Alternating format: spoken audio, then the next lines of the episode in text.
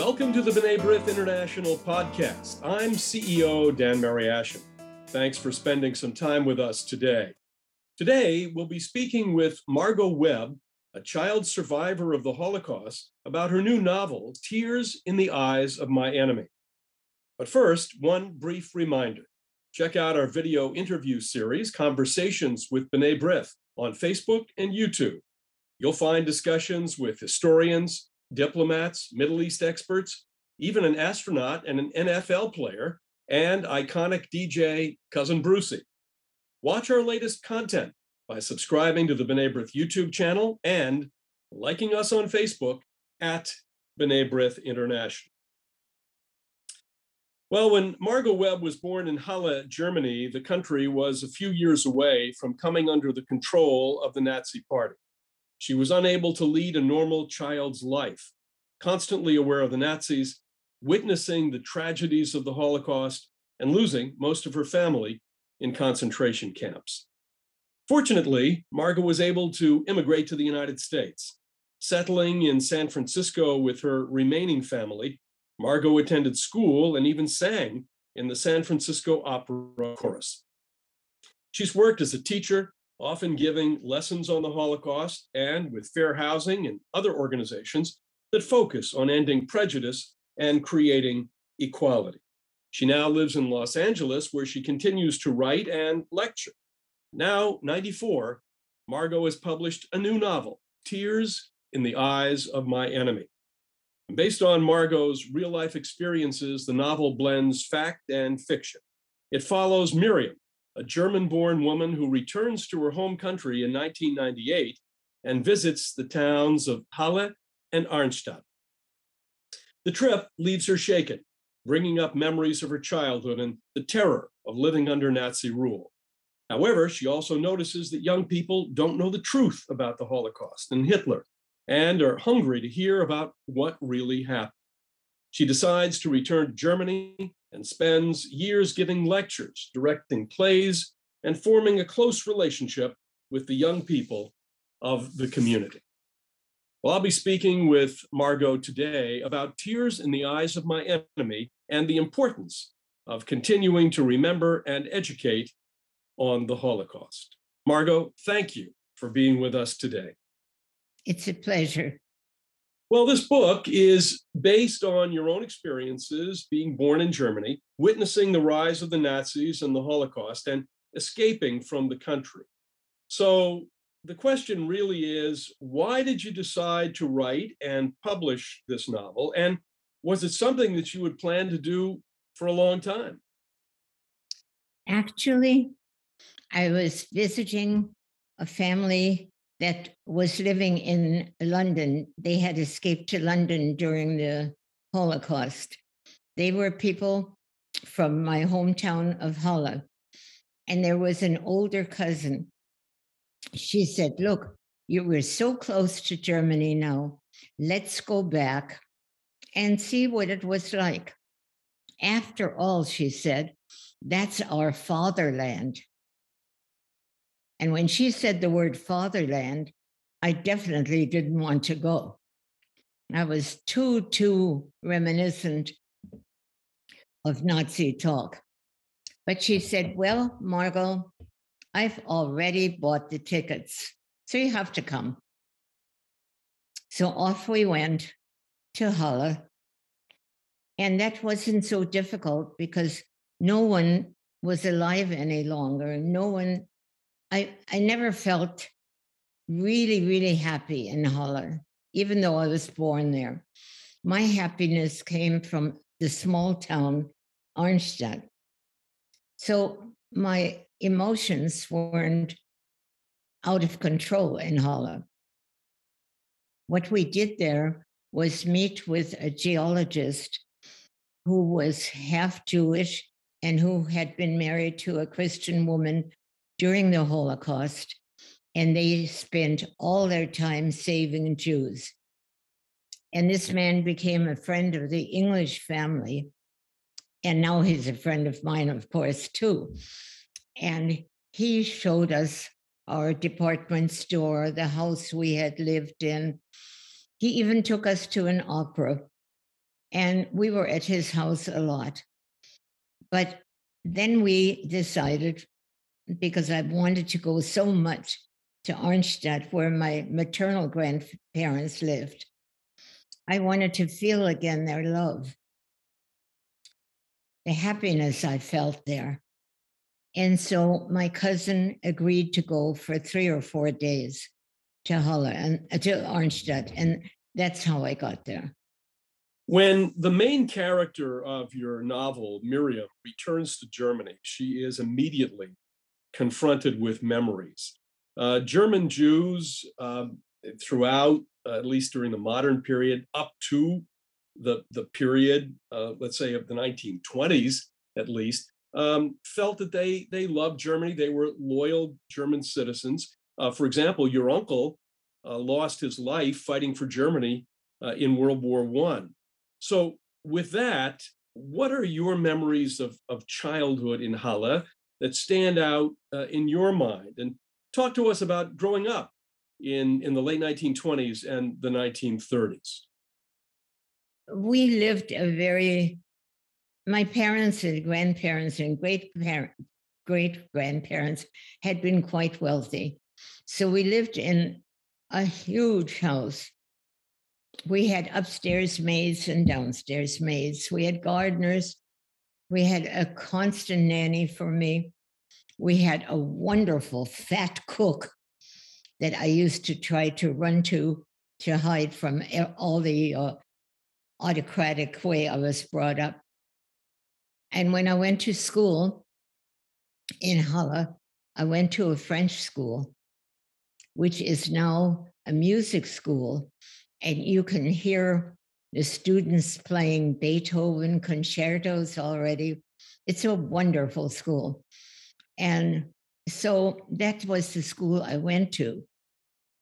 But when we moved, because Hitler took our house, took our stores, took our apartment buildings, took everything.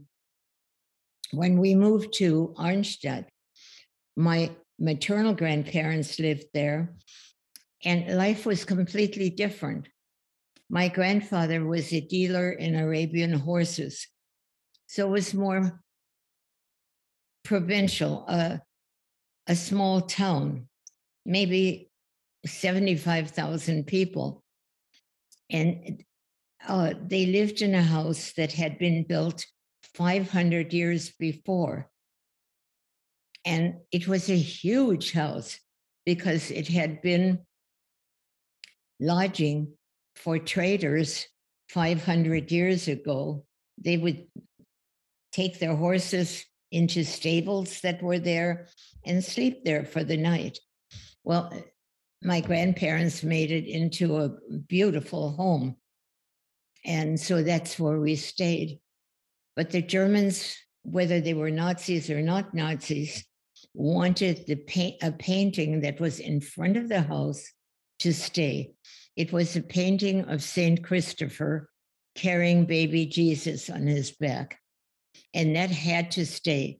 It uh, rose from the street all the way to the fourth story and a little bit toward the attic.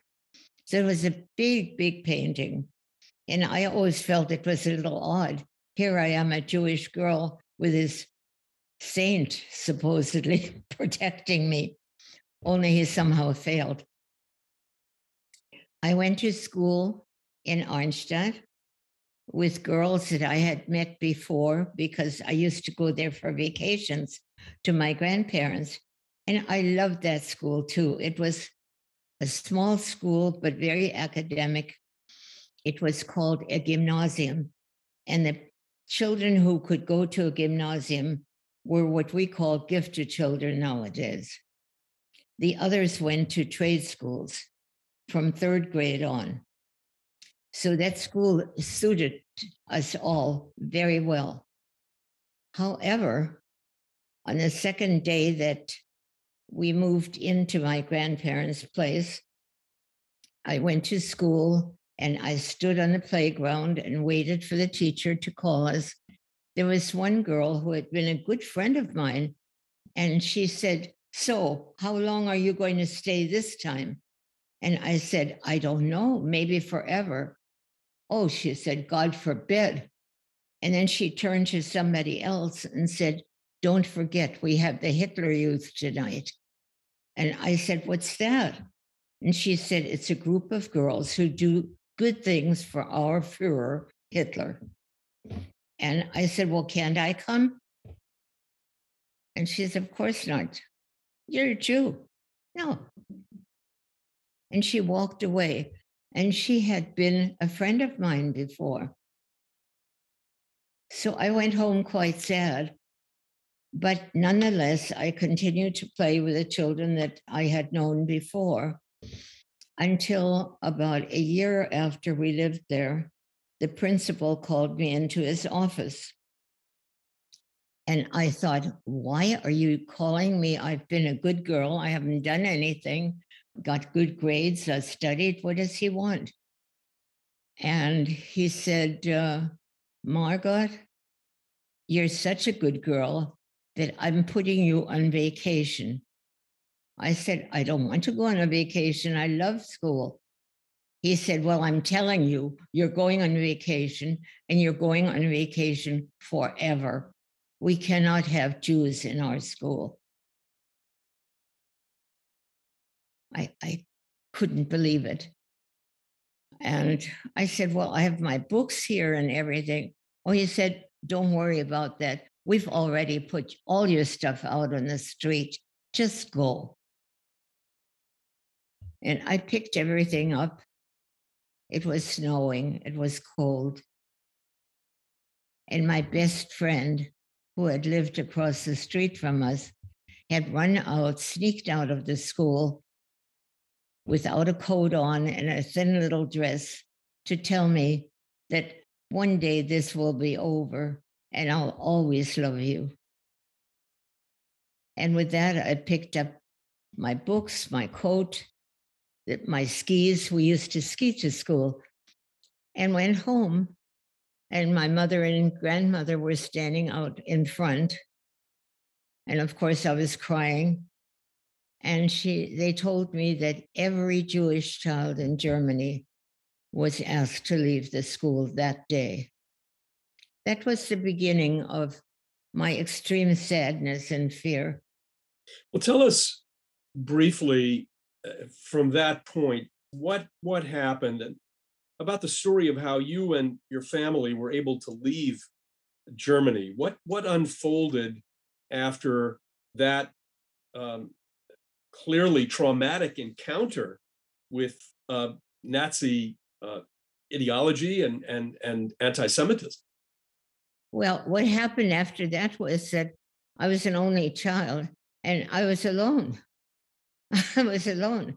I started playing with dolls and made them into people. I lived imaginary uh, life.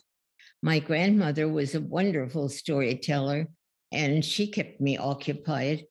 And then we hired a Jewish teacher who was very mean to me and he he thought he was teaching me, but I'd already learned all that stuff in the gymnasium.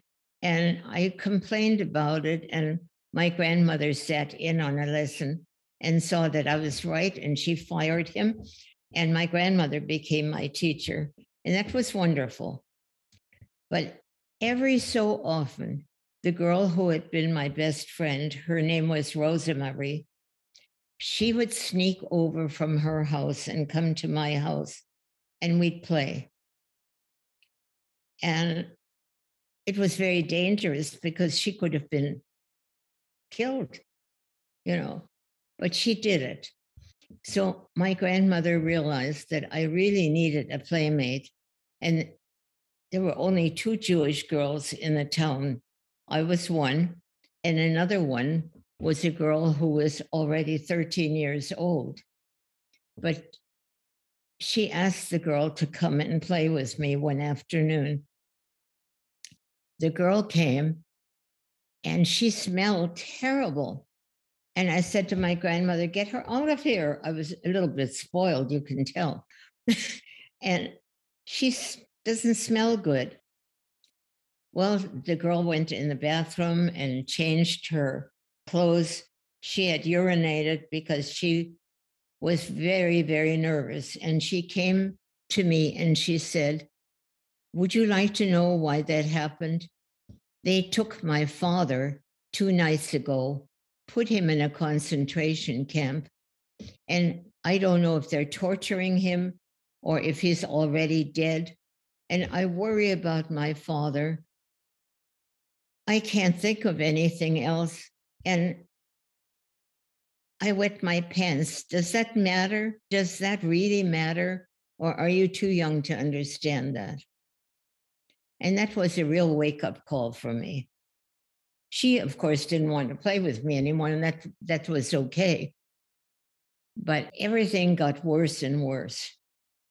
I saw one morning as the other children were going to school, I saw our math, my previous math teacher, now their math teacher, on his way to school. And a group of SS men came and told him, Look, you to run in a circle, get some exercise before you go meet your Christian class. And he made them, made this man run in a circle, run in a circle. And he finally said, I can't do anymore. I'm not athletic. I, I can't do anymore. And they said, Keep on, or we'll beat you to keep you going. He ran for over an hour and he finally collapsed. And when he collapsed, he had a heart attack and he died. What at that point, what were your parents saying and what were they doing about how to uh, to react to all of this? Well, my father was constantly in Berlin or somewhere trying to get us a visa. He was negotiating. He was seldom there. My mother was courageous, but she didn't know what to do with me because I was so emotionally upset. So, what I like to do was spend time with the cook. You know, she would let me taste coffee or uh, talk to me in a normal tone until one morning I went there and she wasn't there. And I asked my mother what happened to the cook. Well, Hitler said Jews can no longer have Christian servants. So everybody's gone. The cooks, the gardeners, the cleaners, the, everybody was gone. So it's just your grandmother, your mother, your grandfather, and on the occasions that your father is here. So, in a way, I was kind of pleased because I thought now I'm going to learn to cook or I'll learn to do dishes or I can be helpful. I can have a relationship on a more adult level. And I hope that would happen. But I cried so often that I missed the mark. And one night there was a knock on the door, and all the curtains were drawn in the all the rooms, and in walked a husband and wife and a boy. And they were all dressed in three or four different coats. I mean, one on top of the other. My grandfather had arranged that these people could spend a night in our house because they were walking to Switzerland and they had all their possessions with them. And the boy was about my age. And I was so happy to talk to him.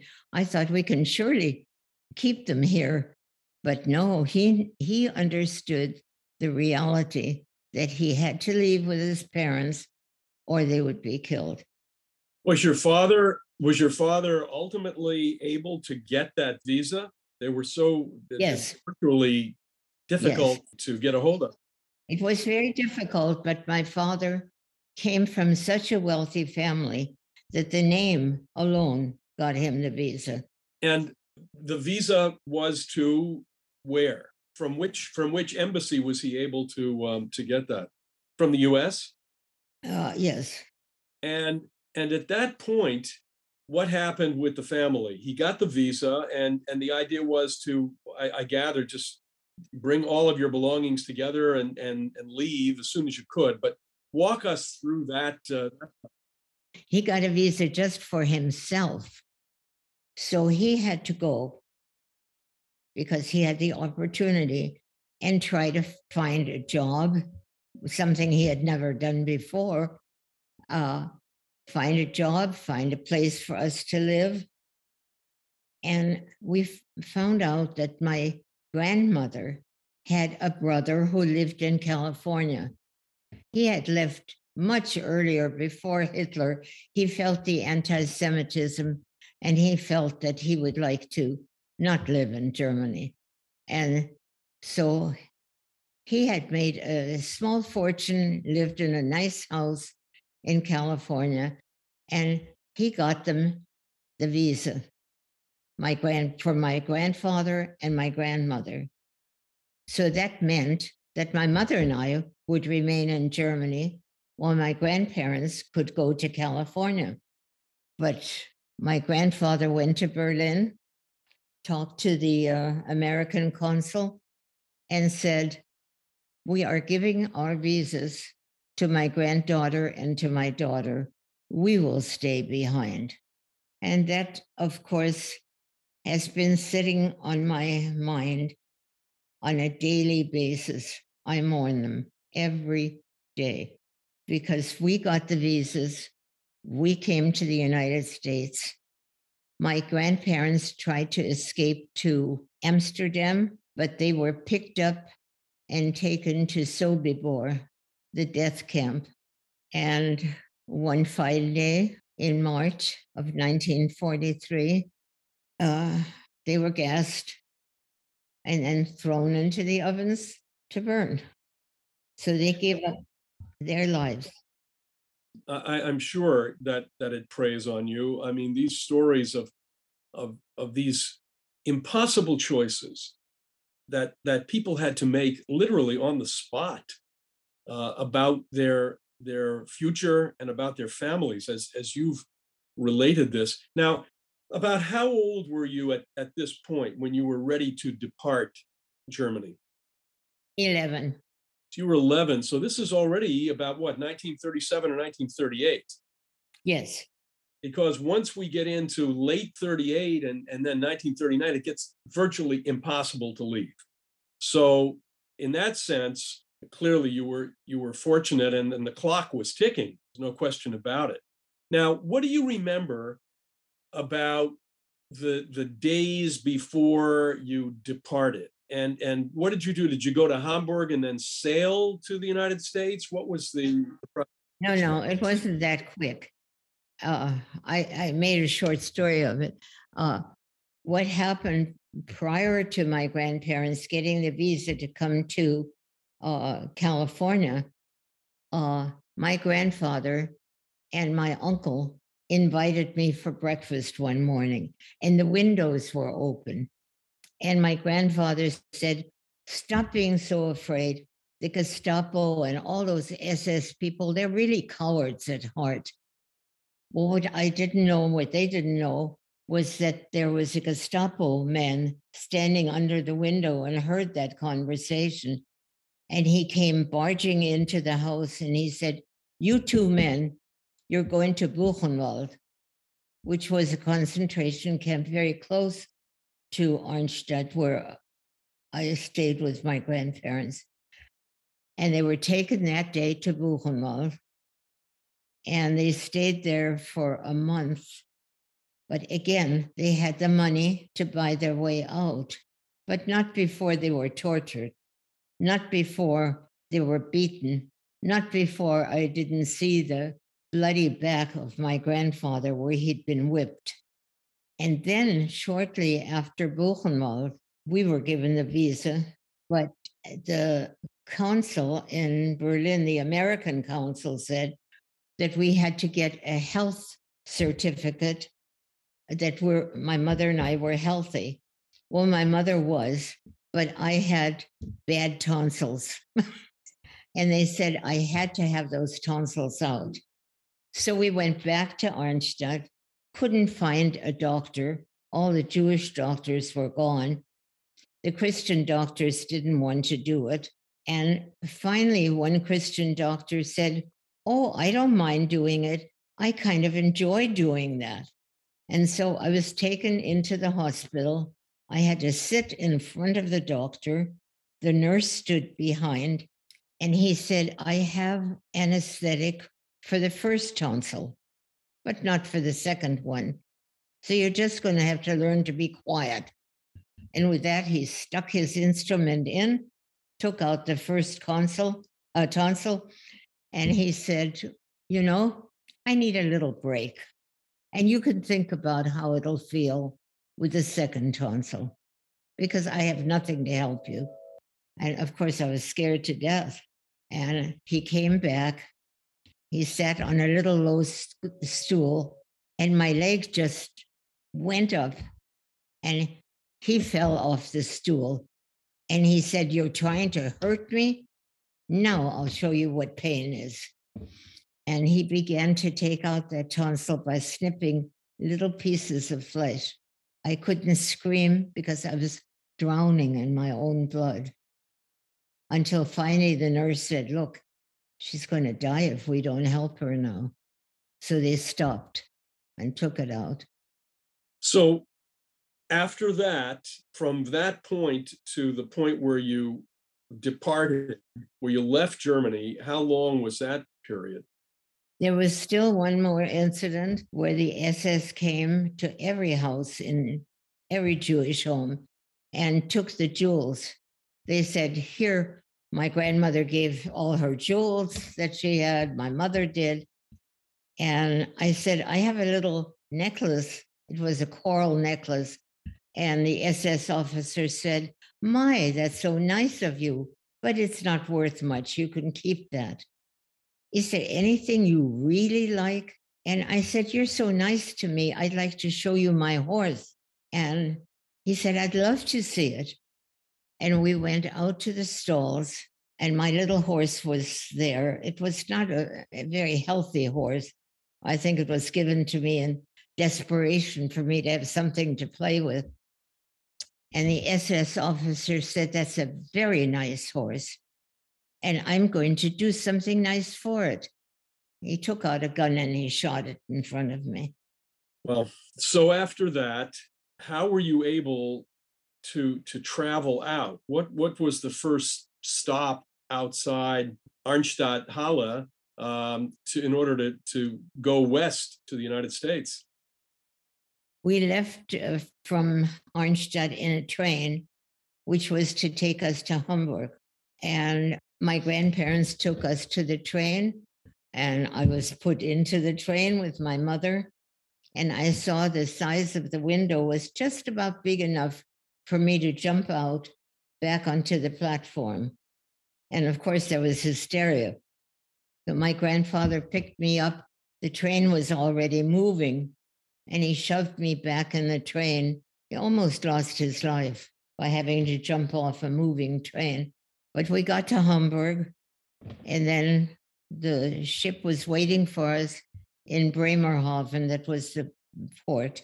And as soon as we got there, an SS person went up to my mother and said, We understand that you're a spy. Your name is Ilse Levine, right? And she said, Yes, I'm not a spy. He said, You come with us in the custom house and we'll see if you're a spy or not. Well, they searched her and they didn't find anything.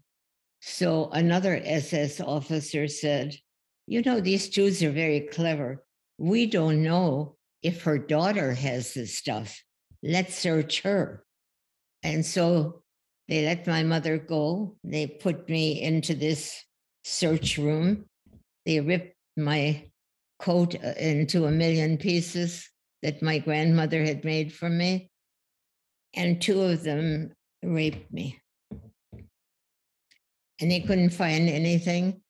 And so they let me go. And I I fell down. I was and I decided I was not going to tell my mother. I was not. They had kept secrets from me throughout these years of Nazism, and I wasn't going to hurt her anymore. I didn't know what was happening. I didn't know that was a sexual thing. I was really an innocent. I thought it was a punishment. And so I never, ever told her. I boarded the ship with my mother, and all of a sudden I saw a late passenger come running toward the gangplank in a hurry because she was the last one on board in a red coat and a little red hat. And the SS killed her, shot her. That was the spy. They did get the spy, and it was that last passenger Wow. So you you sailed from Hamburg to New York from Bremerhaven. Yes, and then made your way to California uh, by train. yes. My father met us in New York, and we went by train. And he had settled in a little town called Erie in Pennsylvania, and that's where we lived for a long time until we were able to go to California. where you had your your uncle was it your uncle who was living there Yes. well tell me something um, like Meryam Uh, your experiences and the things you witnessed as a child and experienced as a child in germany shaped the decisions you've made in your adult life. So how did how did your experiences influence you as an adult? Came here as a child but but clearly those experiences as as one would expect were so indelibly marked on you um, so how did all of that affect your life as an adult Uh, it's a big question. I did a lot of reading and I had some very nice friends, both in Erie as well, more in California when we moved to California. I was fortunate again to go to a very good school. And I began to study a lot of philosophy. And I realized that I had a choice.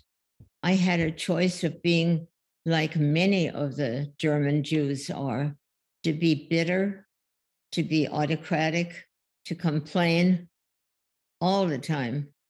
German Jews my age don't like me very much. I am I have too good a time when I'm having a good time. And I cry easily. I'm sad, I would say 60% of every day. But during the 40% that I'm not sad, I have a good time. I try to do good deeds. I try to work against prejudice. That's my biggest thing is to have people understand that we're people. It doesn't matter what religion, what color, whatever, what position we have in life, whether we're multimillionaire or poor. And so I've worked, as you pointed out, I worked with fair housing. I worked tutoring. I worked with sick people, visiting them, reading to them. And I finally got my degree as a psychologist. And although I was a teacher, I eventually ended up with groups of disturbed children and tried to make their lives a little better. And now there's you don't know where to begin where help is needed. That's that's how I see life. That I'm here to help. well you you spent many years uh, teaching and have lectured on the holocaust what made you decide to write a novel rather than a, a nonfiction book or strictly a, a memoir I have written a strictly uh, honest book. Uh, that was my first one. And then that was more for children who are between the ages of 12 to 16. Then I wrote another book because when I married, I married a man from India. And I moved to India with him because I felt the Indians were so peaceful, so quiet. And I needed that. So I lived in India for quite a while. wherever you have been, whether it's in California or in India, you, you've you've had an opportunity clearly to to talk about the, the Holocaust. Now, here at B'nai B'rith, we emphasize the importance of and, and push for more Holocaust education because with the passing of survivors, uh, I mean, what you the story that you've told us today, this first person recounting of of this of these indignities and this punishment and this discrimination, this violence before your eyes.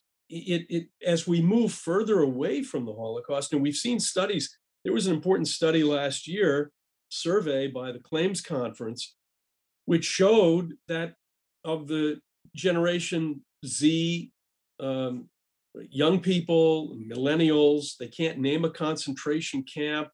Uh, they don't know how many uh, millions of people were killed by the Nazis.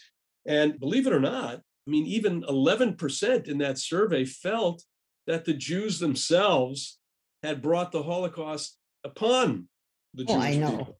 So, I know. what kind of what do you, how how have you dealt with that issue, particularly with young people over the years?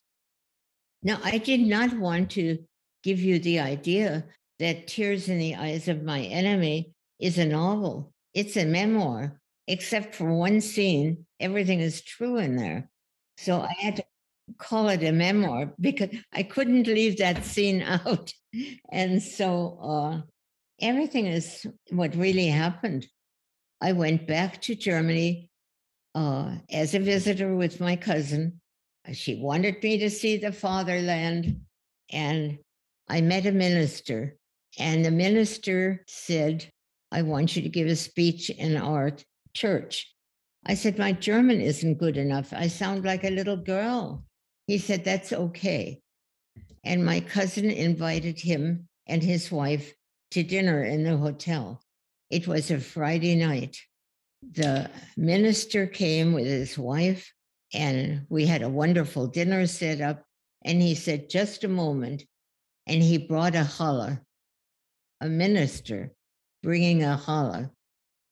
He had, when he found out he was invited to the hotel to eat with us, he had taken a train to a nearby city where there was a kosher store and had bought the challah. And when we sat down, of course, I was crying as usual. He said, Please, everybody stand up. And in Hebrew, he gave the prayers over the challah and he gave the prayer over the wine. Do um, you feel that uh, the, the book will be instructive uh, for young people as well as other readers? Definitely, definitely, because uh, because there a great part of it has to do with uh, young girls and who are um, oh I'd say fourteen to sixteen, and what they discussed and how they behaved during a play. And then I had a monument made for my grandparents, and it was put in a Jewish cemetery. And on the monument are their names and two stars of David. And in the middle of it, it says Hineni. And uh, on the back of it, it says in German, why? Why? And a teacher uh, came from Arnstadt with her class. Of course, they were all, there were, were no Jews in Arnstadt. I was the first Jew some of those people had ever seen in their life.